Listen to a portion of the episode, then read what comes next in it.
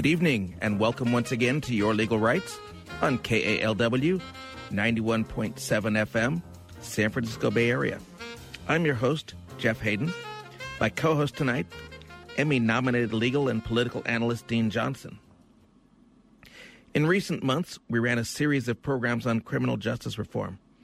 Earlier programs featured the election of various law enforcement officials in the Bay Area and the related politics and the mood of the electorate, implications for elections for criminal justice reform statewide. We discussed personalities and policies regarding the makeup and enforcement of substantive law, less so the procedural nuances of the criminal justice system. Tonight in particular, we look at some of the fundamentals of criminal prosecution, interrogation, and confession. Dean? Good evening, everyone. You know, Jeff, the first piece of advice that defense attorneys give to their clients is don't talk to the cops. There's a reason for that. Take, for example, the case of Edgar Garrett of Goshen, Indiana. His daughter disappeared. The police, for some reason, concluded that Mister Garrett had bludgeoned his daughter to death and dumped her body in a nearby river. After hours of interrogation, Mister Garrett signed a written confession giving a detailed account of the murder that exactly mirrored the police's theory of the case. The prosecution sought the death penalty. When Mister Garrett's daughter's body was found, she'd been stabbed, not bludgeoned, and D N A evidence ultimately eliminated Mister Garrett as her killer. Mister Garrett was acquitted, thankfully, but it's reported that to this day, Mister Garrett still believes that he killed his daughter, even though he's been confronted with the evidence to the contrary. So our question tonight, how does this happen? What are the methods that police use to force people to confess to crimes that they didn't commit? And more importantly, if police are searching for the truth as they're supposed to be, why do they use tactics that they know that they will lead that will lead to false confessions? Jeffrey? As always, we want to hear from you, as you're our most important guest. We want you to be part of this conversation. So give us a call at four one five, eight four one, four one three four. Again, four one five, eight four one, four one three four. If you're outside of the San Francisco Bay Area, call us toll-free at eight six six, seven nine eight, eight two five five. That's eight six six, seven nine eight, eight two five five. But bear in mind that just as a physician won't diagnose your family member based on a phone call, our attorney guests can't pres- can't provide you precise legal advice, as they lack all of the facts relating to a specific case. However, we're happy to pass along the legal principles to assist you in your decision-making. And while their guidance mightn't be the positions of their employers or their clients, our attorney guests are here to help. Dean? And tonight we have an outstanding pair of guests, each of whom approaches this issue from his own unique and highly informed perspective. Jeffrey, who's our first guest? Author of such legal articles as That three o'clock Phone Call and Yikes, They're Searching Your Client's Computer, San Francisco attorney David Bigeleisen has represented persons accused of crimes since nineteen seventy-five in New York and in California since nineteen seventy-six. Dean? And Professor Richard Leo is the Hamel Family Professor of Law and Psychology at the University of San Francisco. He is also a fellow of the Institute for Legal Research at the University of California at Berkeley School of Law. Doctor Leo is one of the leading experts on police interrogation practices, the impact of Miranda, psychological coercion, false confessions, and the wrongful conviction of the innocent. Doctor Leo has authored more than one hundred articles in leading scientific and legal journals, as well as several books. Most recently, he's, an, he's a co-author with um, George C. Thomas the third of Confessions of Guilt, From Torture to Miranda and Beyond, which is published by Oxford University Press. So to both of our guests, let me welcome you to Your Legal Rights. Thank you very much, Jeffrey. Thank you. And as our listeners know, I always like to open the, the discussions with a question that exposes the elephant in the room. Um, and I'll ask this to both our panelists. You know, we often hear people say uh, when we're talking to jurors and such, um, that nobody would confess to something they didn't do. Um, I take it that your answer would be, that's not quite true. Right, Professor? Yes. Well, it, in, in the last thirty years, with the advent of D N A technology, we've documented hundreds of cases of proven false confession. And so the question is no longer whether somebody would falsely confess during a police interrogation, however counterintuitive and nonsensical that might sound to the viewers or the listeners, rather. The question is why, and how often does it happen, and what can we do about it? Well, that's kind of my question. Why does this happen? You know, we're always told by the police um, and by prosecutors that they're searching for the truth. How is it that the police get people to confess to something they didn't do? And more importantly, how did this come about? I mean, why do police use methods that they know are going to lead to false confessions? I can respond to that, Dean. Um, from the point of view of the police behavior, they're not so much interested in finding out what the truth is, but closing cases. And they start out with what their own biases are and then go forward with the interrogation based on what they either would like to hear or what they think happened. Um, sometimes we call that confirmation bias. Um, and what that often hap- what often happens is that entirely misleading or inaccurate information comes out of that. Um, it does a lot of harm because not only does it uh, end up having an innocent person face uh, criminal charges, but it also distracts the authorities from the true person who has committed the crime. But as I understand it, in most cases that I've seen, it's not so much that the police are looking to solve it irrespective of finding the right person. They actually start with the bias of actually believing they have the right person. And in general, there's very seldom a look backward to second guess what's been done or to verify. Rather, they just want to corroborate with whatever evidence they can gather, particularly a confession. Yes, is in that, fact, that's well uh, documented, and that's what we call confirmation bias. Bias to confirm what they already believe. Richard, um, that, that begs the question.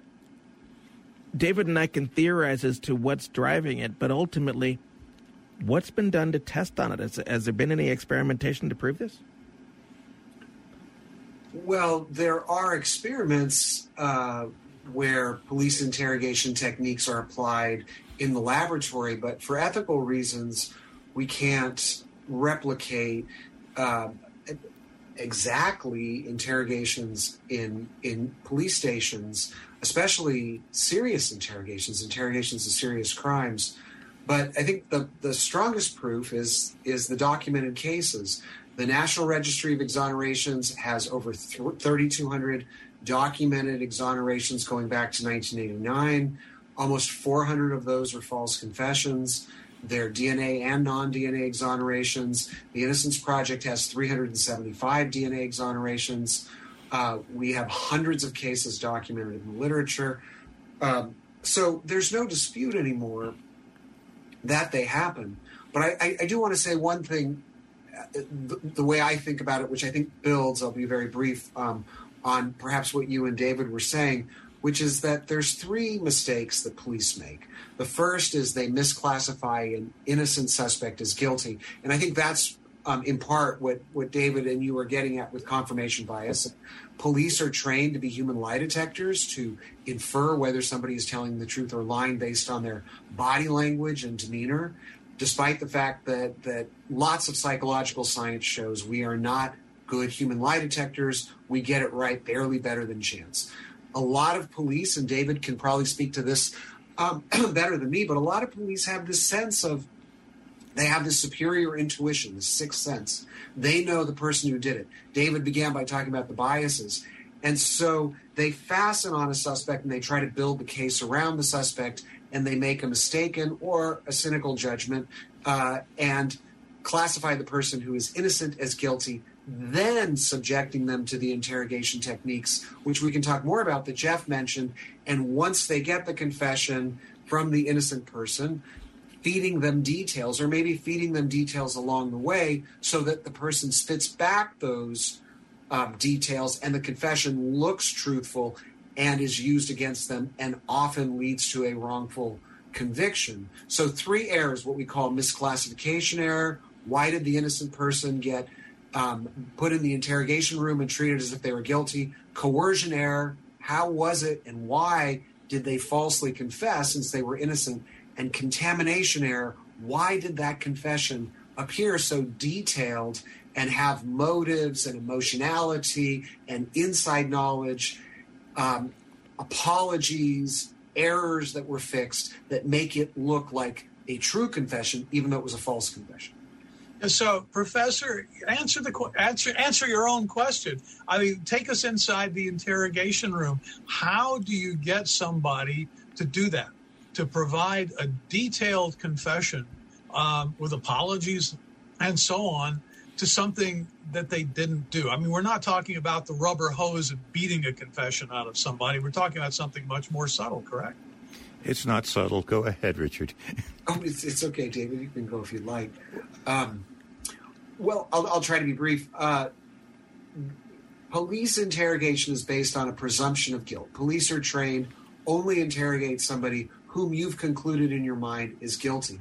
And so when the police are interrogating somebody, their goal is not to evaluate whether the person's telling the truth or lying or evaluate their alibi. Their goal is to break down their denials and get a confession uh, to, to, to, to get the person prosecuted. And so we just have to talk about some basic techniques of interrogation. They accuse a suspect of, of lying, and every time the suspect denies, they accuse the suspect of lying. Um, they accuse the suspect of committing the crime. They challenge and attack the suspect's denials as illogical or implausible um, or contradicted by the evidence. And as all of us know, but maybe the listeners don't, police in America are allowed to lie. They're allowed to make it up. They're allowed to say, I've got your D N A, your fingerprints. We've got you on videotape or surveillance camera. That really messes with a lot of people's minds, particularly people who have been brought up to and never had any reason not to trust the police and, and come to doubt themselves, like Edgar Garrett did, for example, in Jeff's uh, or, or Dean's opening description of that case from the late nineties in Indiana. Um, and police are trained to pounce in interrogation, to move closer, to raise their voices, to pounce on any weakness, to break down those denials, and then to induce the suspect to think that the only way out, the only way to end this, the only way to get a better deal or avoid a harsher outcome is to stop denying and start admitting. And they often conjure up scenarios where if the person admits, they're minimizing their blameworthiness, or they lead the person to believe they're not going to be punished, or nothing significant will happen, or they'll be able to go home right now. But if they continue to deny, they'll be seen in the worst possible light, and they won't be able to end the interrogation or go home or not be seen as blameworthy. You and I had a case together some years ago where a polygrapher came in, used a polygraph as a prop, and told the person he believed was guilty that he normally, the polygrapher, normally works on much, much more serious cases. This is really nothing to worry about. We just need to get past this and tell us what really happened, and began slipping him details, and he repeated it. I don't know if you remember that, but... Uh, but I remember the case. I don't I don't remember the, um, the, the, the details, but it, you know, it turns out that the polygraph is involved in many, many false confessions, and to all the listeners, I would say is... Um, the more legal experts here um, know better about the legal end of this, but uh, never, ever, ever agree to take a polygraph, especially in the context of an interrogation. It, first of all, it's junk science. It doesn't work. There's no validity or reliability to polygraphs. But secondly, they're always going to find you guilty, and then they're going to use it as a kind of psychological rubber hose to browbeat you into thinking that it read your mind and... Uh, it determined you were lying, you're guilty, so stop denying. The the gig is up, we're past that. The only reason is why you did it, why you're, why you're off the charts, not whether you did it. Very powerful false evidence technique, because if the polygraph cannot tell whether you're lying or telling the truth, every time you're told in an interrogation that you failed the polygraph, the cop is lying. So a couple of questions occur to me. If you're on the receiving end, if you're a suspect, and let's say you didn't do it, how do you deal with that? How do you work your way out of those dilemmas of, oh, if I confess, I think I might get to go home, but if I don't, then I'm going to jail. So either way, I'm stuck. What do you do? Well, I think David's going to talk about never never speaking. Never, always invoke your Miranda rights, but you have to invoke them in a particular way. I want a lawyer. Otherwise, the words won't matter. But I, I guess what, what, I'm, I'm going to um, let David speak in just a moment, but there's an asymmetry of power in the interrogation room.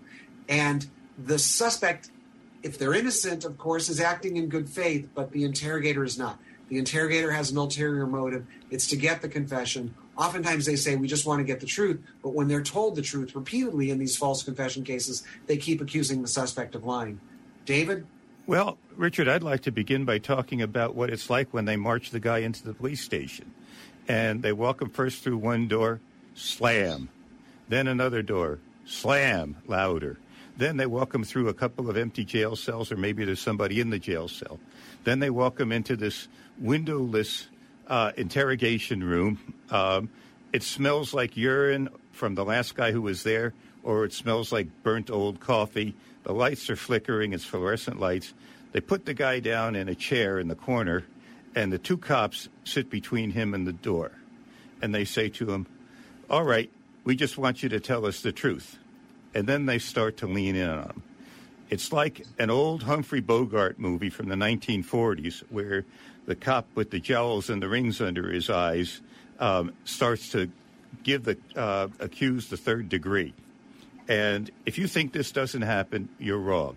If you had a chance to watch the videotapes of these things, your hair would stand on end and you'd say, this really happens. And they do. Uh, for example, they will say, we know you did it. The guy in the cell next door, whom we arrested at the same time, has already fingered you. You might as well tell us. Or they might say to him, either you or the other guy is going to confess first, and the one who de- confesses first is going to help us, and we're going to go easy on you. But if you, if the other guy confesses first, you're going to end up get, getting up uh, punished twice on this. They'll say that. Or they'll say, if you tell us the truth, we'll tell the D A and we'll tell them to be lenient on you. Um, and they use all of these techniques. They'll accuse the prisoner of lying. They'll tell the prisoner, well, if it wasn't really that serious, then we could tell the D A to go easy. We can help you. We're here to help you. Um, but if you don't cooperate with us, then we're going to really let you have it. They go through all of these techniques, and some people are much more susceptible to this than others. And, Richard, I think that's something that you ought to be talking about. Well, um, th- there, you know, there's there's the interrogation techniques, and then there's the uh, individual personality and susceptibility.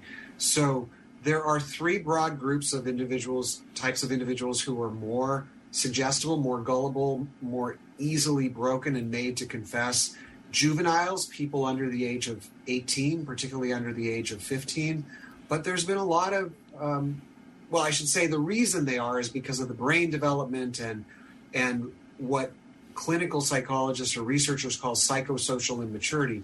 Everybody who's had a teenager, has a teenager, knows they're impulsive, they're they're um, they don't make the wisest decisions, and and they're they're easily led and manipulated under certain circumstances by authority figures. So juveniles um, are more vulnerable, or adolescents, but the brain continues to develop into the mid-twenties, and so more recent neurological research in the last couple decades su- would suggest that that even people in their late teens and early twenties would be more vulnerable, and we see a disproportionately high number of juveniles and young people in the false confession, documented, proven false confession cases. Second, people with intellectual disabilities, people with lower I Qs, what are referred to as cognitive or intellectual deficits, people who are intellectually slow and tend to rely on others, especially authority figures, um, to get through the day.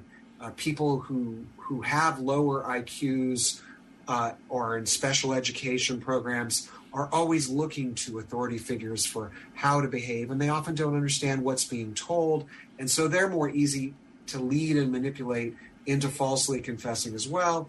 And then finally, some people with, with mental illnesses um, are also uh, represented beyond their numbers in the population and more easy to manipulate into making or agreeing to a false confession. But there's one point that I have to make, which is that even though these three groups are disproportionately represented, more than fifty percent of the known false confessions, the proven false confessions, are still from mentally normal adults. So while people from those groups are at greater risk, I don't want to leave the impression for the listeners that most false confessions are from weak individuals, whether it's adolescents, people with intellectual disabilities, or people with certain mental illnesses.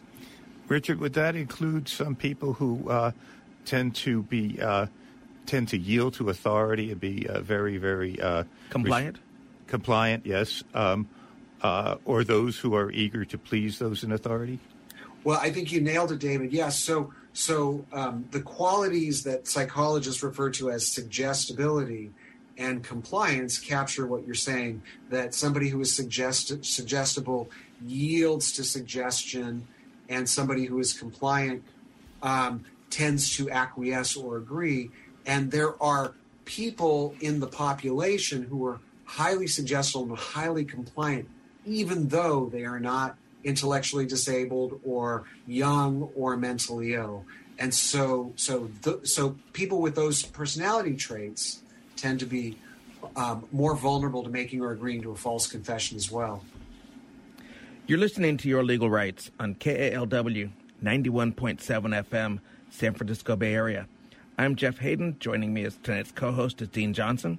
Tonight we're discussing criminal investigation, interrogation, and in particular, false confessions. My guests are Doctor Richard Leo, the Hamel Family Professor of Law and Psychology at the University of San Francisco School of Law, and an expert in police interrogations and confessions. Also joining us is San Francisco attorney David Bigeleisen, who has defended criminal cases since nineteen seventy-five. If you have questions for my guest, our phone number is four one five, eight four one, four one three four.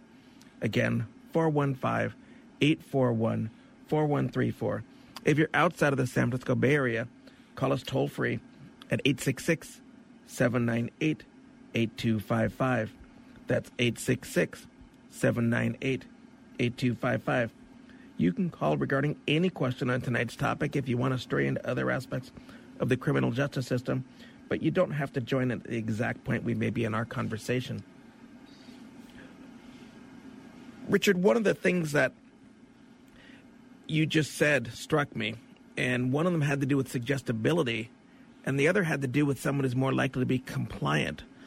And that begs the question, how often do people actually believe that they've done something wrong in order in, in order to uh, make that confession, as opposed to someone who's just going along and telling them what they think they need to say? The uh, most of the confessions, most of the false confessions are of what we call the compliant type. The person is broken to the point where they um, fault, knowingly falsely confess. They don't believe they're guilty, but they're giving the detective or interrogator an account that the interrogator wants to hear or will accept, just to put an end to the coercion, the pressure, the stress of the situation. And most of these interrogations that lead to false confessions go on for hours and hours. There are some that are the product of short interrogations, but they're usually the product of longer interrogations. The second type of false confession that I think you're, you're referring to here is different from the person who's knowingly lying. The person, like Dean suggested in the intro, Edgar Garrett, who comes to believe that they committed a crime despite having no memory of doing that. And that's far rarer. I don't know what the percentages are. I would estimate maybe one to five percent of the proven false confessions are of the second type, where the person comes to believe they committed the crime despite not knowing, despite having no memory of it. Um, now, most people who are, who come to doubt their memory in the interrogation defer to the judgment of the interrogator, think that they could have done uh, committed a crime outside of conscious memory. We can talk about how that happens, very counterintuitive. But most of those people, once they're taken out of the interrogation environment, they they realize, removed from the pressure of it, that they didn't commit this crime, that they were hoodwinked by the detective, that they came to doubt themselves and think they could have had a, uh, an actual memory of something they, they don't remember. But there are a few people for whom the memories can persist over longer periods of time. Let me turn it over. We have a couple minutes before our uh, station I D. I'd like to take a call from Ella from San Francisco. You're on Your Legal Rights. Hi. I was wondering, um, in the cases where these types of techniques are used by undercover uh, law enforcement, uh, and it's it, no one is you, you, you're not formally in char- charged with anything, who can you go to for help? Um, or for, for advice? Well, um, the first thing you have to remember is that you have a right to, to remain silent. You have the right to refrain from talking, and if they start to interrogate you, you say, I'm taking the fifth. I want to talk to my lawyer now. That's simple. There's a complicated way to say it, but you say, I'm taking the fifth. I don't want to talk to you. I want to talk to my lawyer now. They're legally obligated to stop talking to you. If they keep going after that, they're violating the law, and whatever you say after that can be excluded from court, provided that you can prove it. That's that's the beginning on it. The other thing is just shut up. Don't say anything. They can't get any words out of you if you keep your mouth shut. So those are the two things that you need to do. But if they're undercover, then they're not telling you they're law enforcement. They're pretending they're just a, a random stranger. And then you figure, you start to figure it out after you've already answered a lot of questions. Well, obviously what you don't say is sometimes much more important than what you do say. So uh, um, you want to be very, very careful about that. Go see your lawyer, and your lawyer will take care of that for you.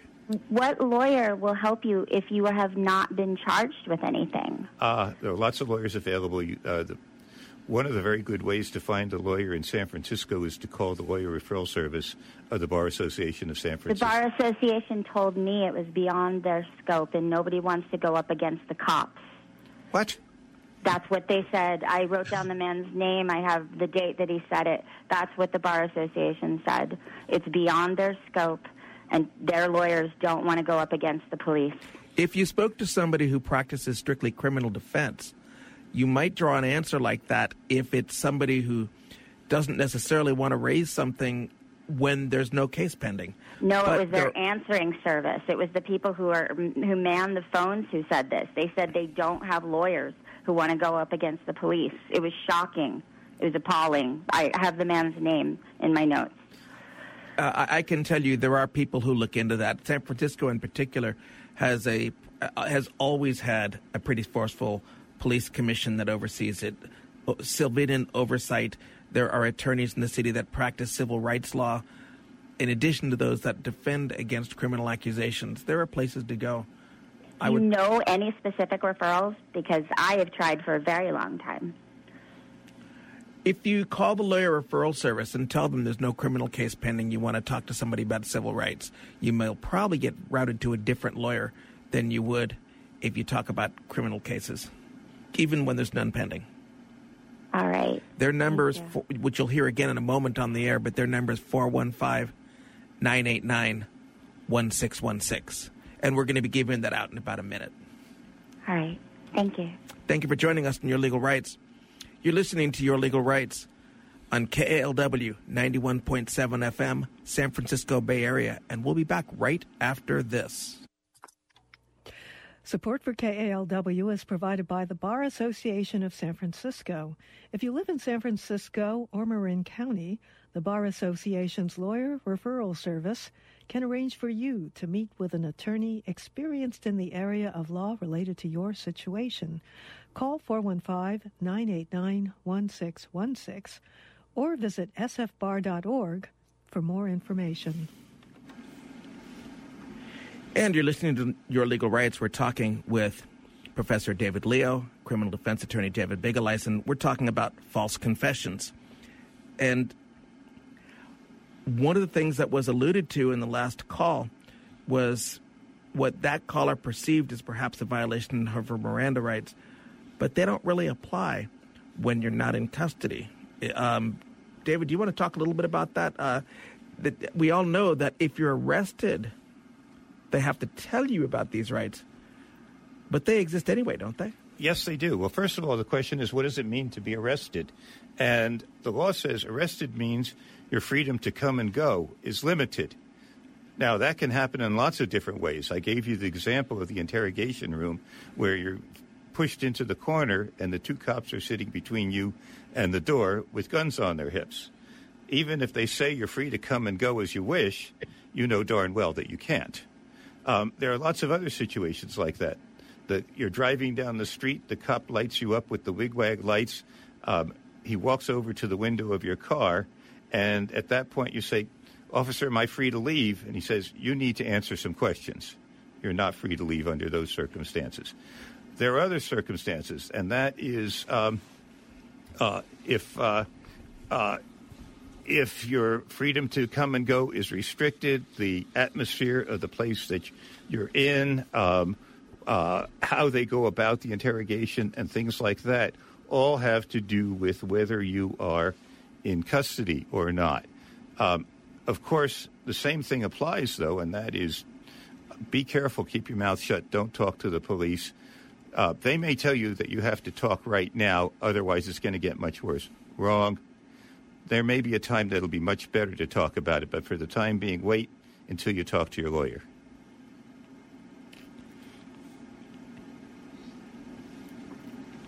Dean, what are, what are your thoughts on this? Well, you know, I think the caller raises um, some very interesting issues, and they're issues that we face every day. I mean, for example, um, we've all had the client who comes in with a big smile on his face and says, you know, I've been charged with such and such a crime, but this case is going to be dismissed because the cops didn't read me my rights. But that's not right, is it, David? No. Uh, in fact, the police can and the district attorney can still use that statement later on if the accused decides to take the witness stand and says something that's in contradiction to what he said to the police. Then the district attorney uses that not to prove the crime against him, but to impeach him to show that he's lying. Well, you may say, I don't understand the difference between those two things. You would be right. But the courts make a distinction and they allow that stuff in. So you... you- Professor Leo, I, Miranda was, was the great confessions decision, and it was supposed to uh, fix all of these problems uh, that we've been talking about. In fact, th- there is a story that when Earl Warren was preparing the Miranda decision, he had the Supreme Court librarian go get the book that police actually read to learn how to interrogate and get a confession out of somebody. But Miranda didn't really solve the problem, did it? Well, yeah, you're right that um, uh, seven pages of the opinion are actually going over the interrogation training manuals and their techniques, and that became the empirical basis for the opinion. But the, Miranda didn't really solve anything, in my opinion, um, but Miranda wasn't designed to solve, I, I guess we need to be more precise. There was a problem with physically and psychologically coercive interrogation. Miranda didn't solve that problem.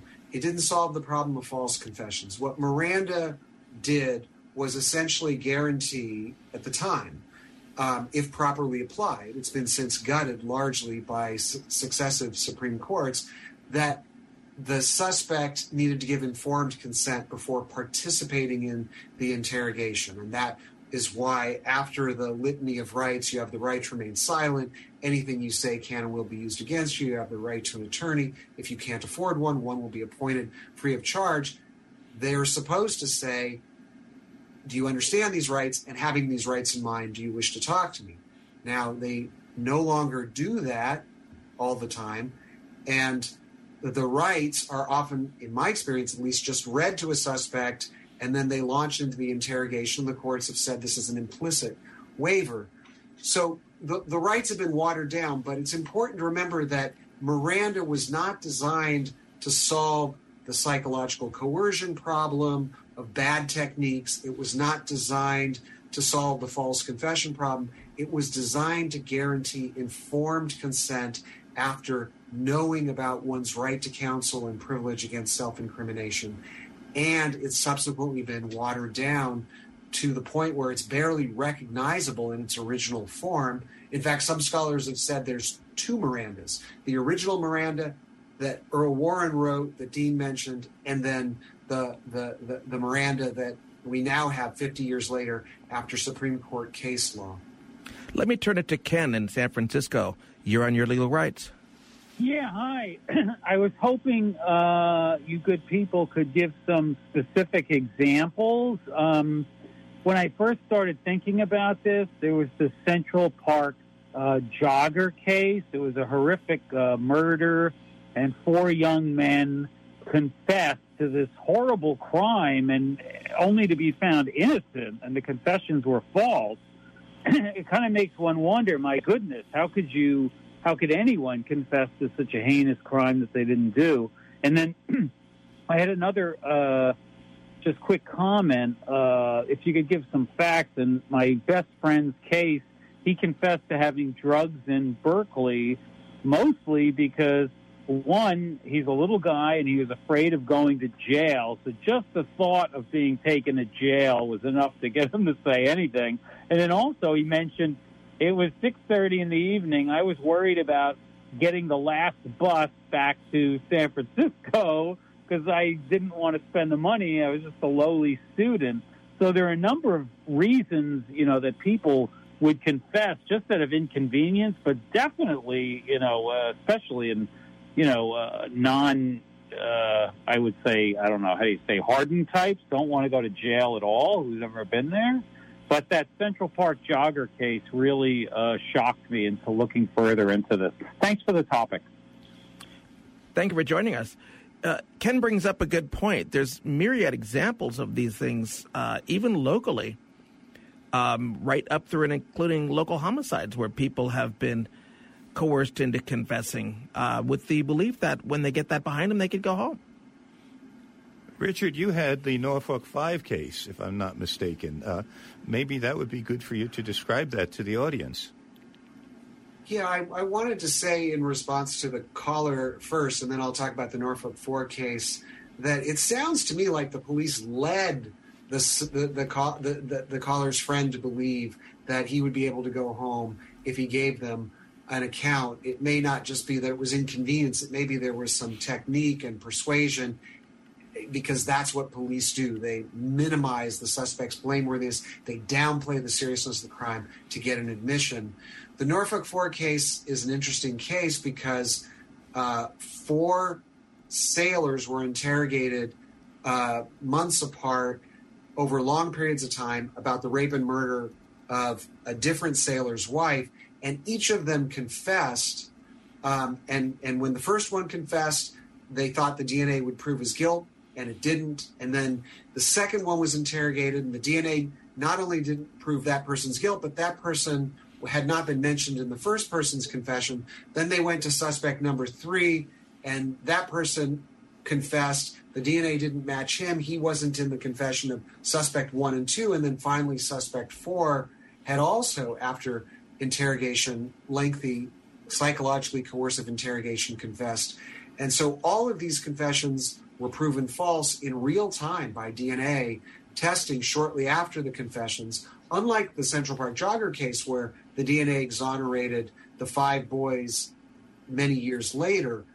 Um, and what these cases show is that, as counterintuitive as it is that just one person would falsely confess, you can get more than one false confession. I worked on a case called the Beatrice Six case, multiple false confessions in Nebraska.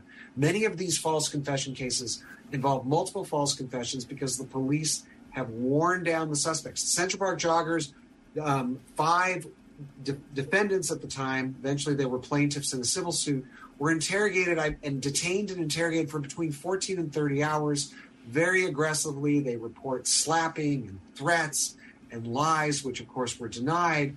by the police. But then the question is, many years later, we know they're absolutely innocent. We know who did it. Um, the D N A showed us who did it. Same in the Norfolk Four case. How could you not believe their accounts? What explains why they would have falsely confessed? Five in the Central Park Jogger case, four in the Norfolk Four case, because the police account is we just told them to tell the truth. We just accused them. We told them we had evidence. They told the truth. That's not the way it works, at least in those cases, and the cases leading to false confession, but I think in most cases. We talked a little bit about Miranda and whether the Miranda decision was in, as prophylactic as it might have originally been intended. It mentioned some of these techniques and actually a source for some of these techniques that's matriculated through every law enforcement agency in the country. Uh, and that, of course, is the Reid technique. Can you tell us a little bit about some of those techniques? The the Reid uh, technique uh, is named after the Reid and Associates training firm. They published one of the first interrogation training manuals in the nineteen forties.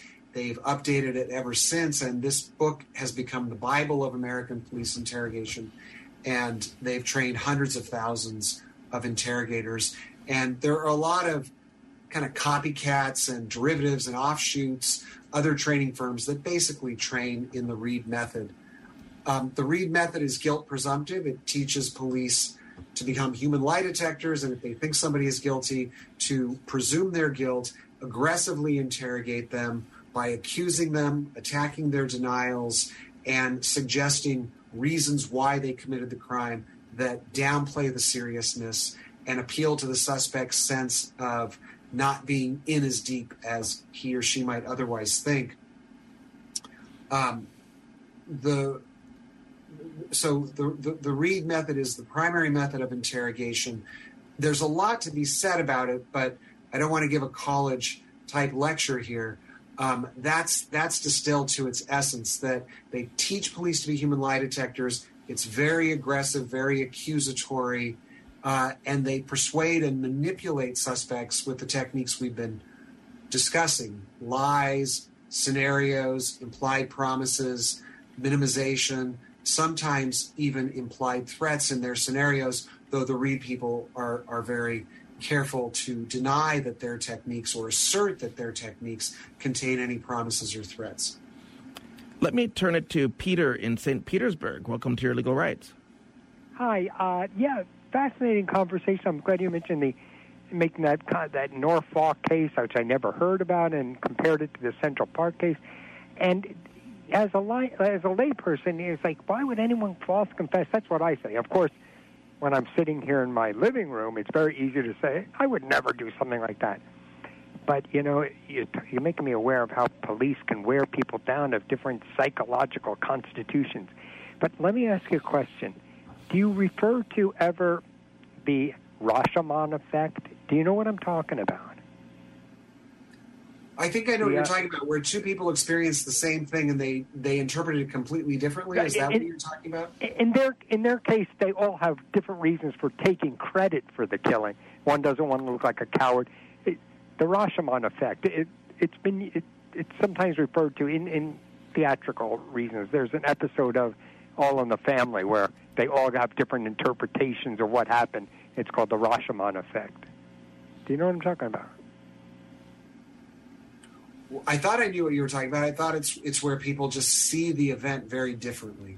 Yes, yes. One person one person wants to say that he killed him, and in fact, the person maybe fell back and accidentally stabbed himself on the sword, but that would make the, the samurai look like a coward, so he pretends. Everyone has a different take. You know, I mean, it, it, when you see the final scene, it's all, they, they, they're each telling the truth, but kind of augmenting it in a certain direction where each of them is a hero or not a coward. The Rashomon effect. So that that suggests to me that sometimes those factors that are in internally coercive or that leads somebody to a confession may not be limited to the police themselves. It may be the situation, the larger situation that induces somebody to confess, even if it's not at the hands of a rubber hose wielding police officer. Is that uh, yeah. Yeah, right. They may have the to increase their status among the group, or to not look like a coward, or to look like a hero, like he was defending his girlfriend, but the, op- the truth may have been the opposite. They all have their way of, like, warping the story in a certain direction. I don't know. Interesting observation. Uh, Doctor Leo, have you seen some of that yourself? Well, not so much, but uh, the uh, you know there there are criminologists who specialize in gangs, and sometimes you know certain people will take the rap for other people. Um, I, I guess you know what the caller's comment r- reminds me of, but maybe not what the caller was getting at, is the need for full electronic recording of interrogations, because the disputes that you usually see are between a cop saying, this is what happened in the interrogation room, so that's one account. I did. I only did X, Y, and Z. And then the suspect saying, no, no, no, you said this, you said that, you threatened me, you, you, you told me this. And so if you have a full electronic recording of the interrogation, you have an objective record. That doesn't go to what the um, caller is, mentioning, is, is, is discussing as the Rashomon effect, but maybe it's a different kind of Rashomon effect when there's a dispute, uh, although in the false confession cases, it's pretty clear the cops are lying about what occurred. Okay. Richard, I'd like to go back to the Reid method, and uh, I want to describe a part of it that I've observed, and it's what I would describe as a seesaw, a roller coaster, a sine wave effect. And by that I mean is the cops will start out by saying, well, if we describe this event in such and such a way, um, such as that you deliberately stabbed the guy, then you're going down for a long, long, long, long time, and their bail's going to be half a million dollars. But if it was an accident, then uh, it's going to be much, much lighter. Now tell us what happened. Knowing that all the cops really want is to have the uh, um, guy place himself at the scene. So uh, that is... That's what they'll do, and they'll have this up and down, up and down. Have you observed that? Yes, and so that's what we mean by minimization, downplaying the significance. So, you know, an accident, it was not intentional, you didn't mean to do it, just in self-defense, it's not a big deal. We can all get out of here if you'll just uh, tell us what happened. Uh, and and that's contrasted, as as I'm sure you've seen many times, David, you know, with, did you do this intentionally? Was it premeditated? Was it planned? Are you a serial murderer, serial rapist? People are, you know, the, the system's not going to be kind to you. What do you think the judge is going to think if you don't tell the truth? And sometimes that tell the truth is code for confess to the interrogator's theory of what occurred. Remember, I said interrogation's guilt presumptive. So I think you nailed it, David. I think that's That's a very common technique, especially in the false confession cases. A lot of people think when they that, that they're you know they're, they're going to get out of the interrogation, or it's not a big deal, because they've been led to believe by the downplaying, it was just an accident, self-defense, I would have done it, that it, it's not a big deal to agree or admit to that crime. Dial your operator. You know, in the in the closing minutes, I think I'd like to change the focus. So obviously we have a problem here. Uh, as David said, the police are incentivized to close the case no matter what. What we want police to do is convict the guilty and free the innocent. So how do we fix this? So, Professor Leo, you've seen all the techniques, you've seen all the problems. What do we do to filter out the guilty from the innocent in, in, inter- in the interrogation room? Well, I think police need better pre-interrogation investigation. Uh, I've I've written about having a probable cause requirement for uh, interrogation. Uh, some bar that they have to have some evidentiary basis for uh, suspicion before p- subjecting somebody to an interrogation. Uh, in addition, at the back end, we could have reliability hearings that don't focus on Miranda rights or abstract notions of voluntariness, but where judges are empowered pre-trial to to um, exclude confessions that appear to have high indicia of unreliability, uh, to keep bad evidence out.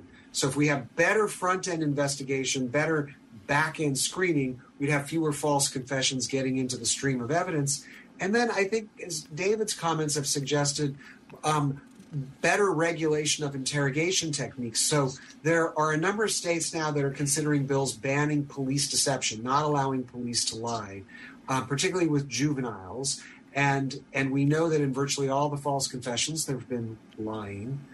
Uh, so the, the and we might want to ban some other techniques like the one David mentioned that's at the heart of the Reid method, implying that there will be leniency if you confess and implying a threat of harsher treatment or punishment if you don't. So those would be three ways to bring down, presumably, the false confession problem, the false confession rate, from better front-end screening, better regulation of problematic interrogation techniques, reliability hearings pre-trial to get bad confession evidence out before it goes to a jury in the cases, which aren't that many, you know, maybe five, maybe ten percent in some systems that actually go to trial. Do you want to add to that, David? No, I'm in agreement with uh, Richard on that. I also want to mention that when we defense lawyers are confronted with these problems, the first line of defense is to present it to the judge who's hearing the case and ask the judge to exclude the case from evidence. And sometimes the defense lawyer will prevail on that. When that happens, many cases, the uh, D A looks at the case and says, I have to drop the case because I have no other evidence except the confession. In other cases, the matter is presented to the jury, and all of the factors that uh, Doctor Leo has brought up are presented to the jury to decide. In either event, these kinds of cases call upon every fiber of the lawyer's spirit, body, and talent in order to uh, defend the accused. They are very, very, very challenging cases. Let me interrupt. We have a time. We have one more call. We only have about a minute left. Uh, Michelle from Berkeley, you're on Your Legal Rights.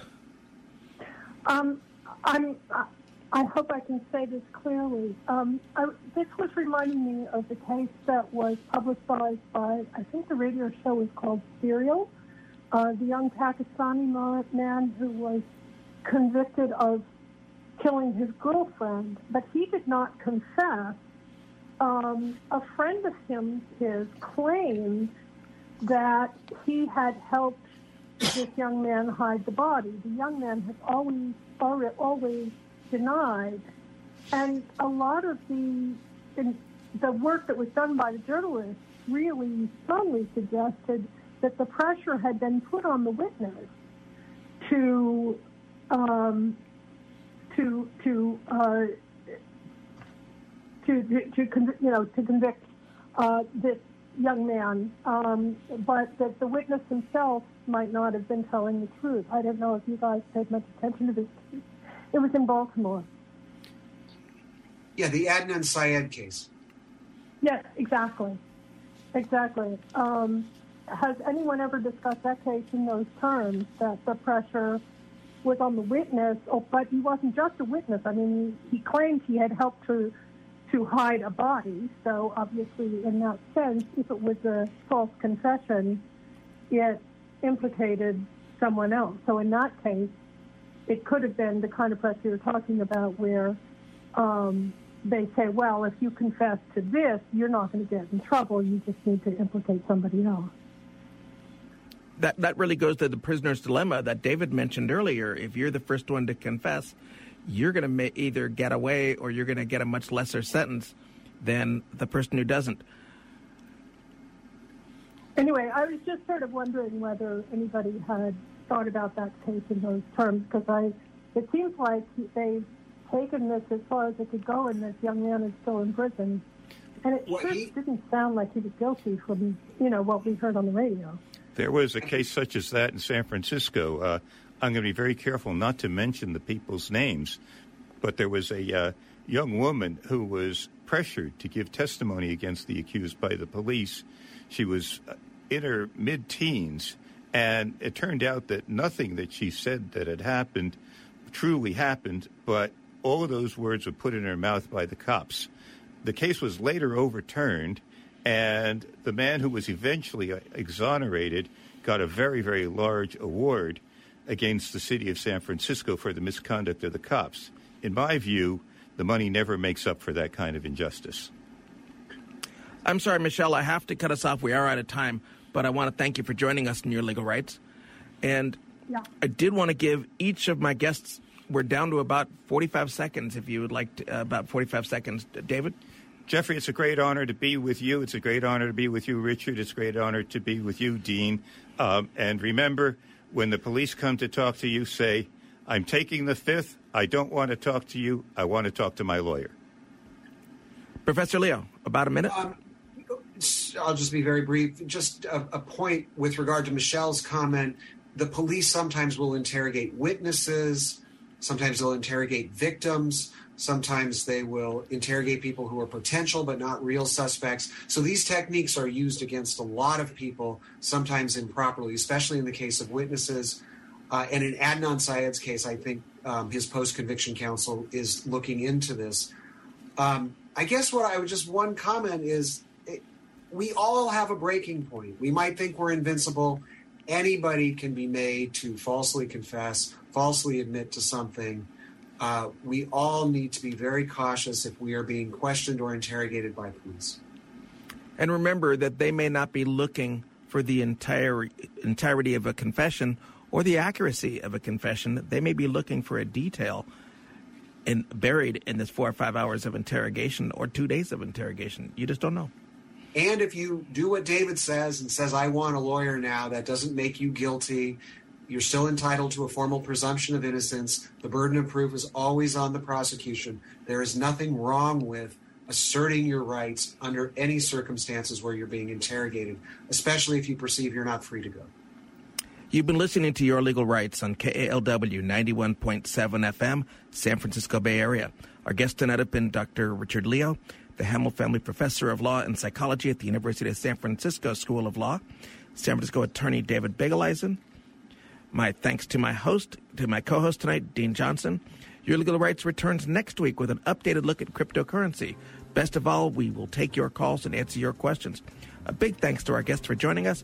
It's been enlightening and, frankly, a little terrifying. And especially our thanks to all of you for listening in. And at the controls, Joanne Marr, I'm Jeff Hayden. Be safe and have a good night.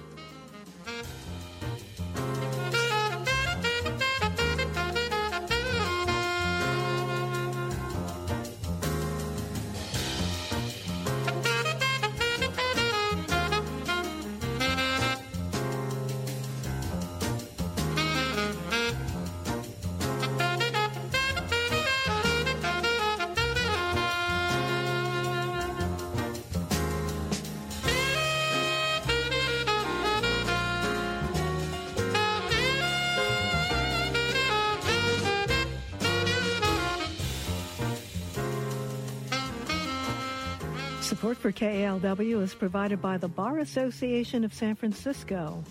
If you live in San Francisco or Marin County, the Bar Association's Lawyer Referral Service can arrange for you to meet with an attorney experienced in the area of law related to your situation. Call four one five, nine eight nine, one six one six or visit s f bar dot org for more information.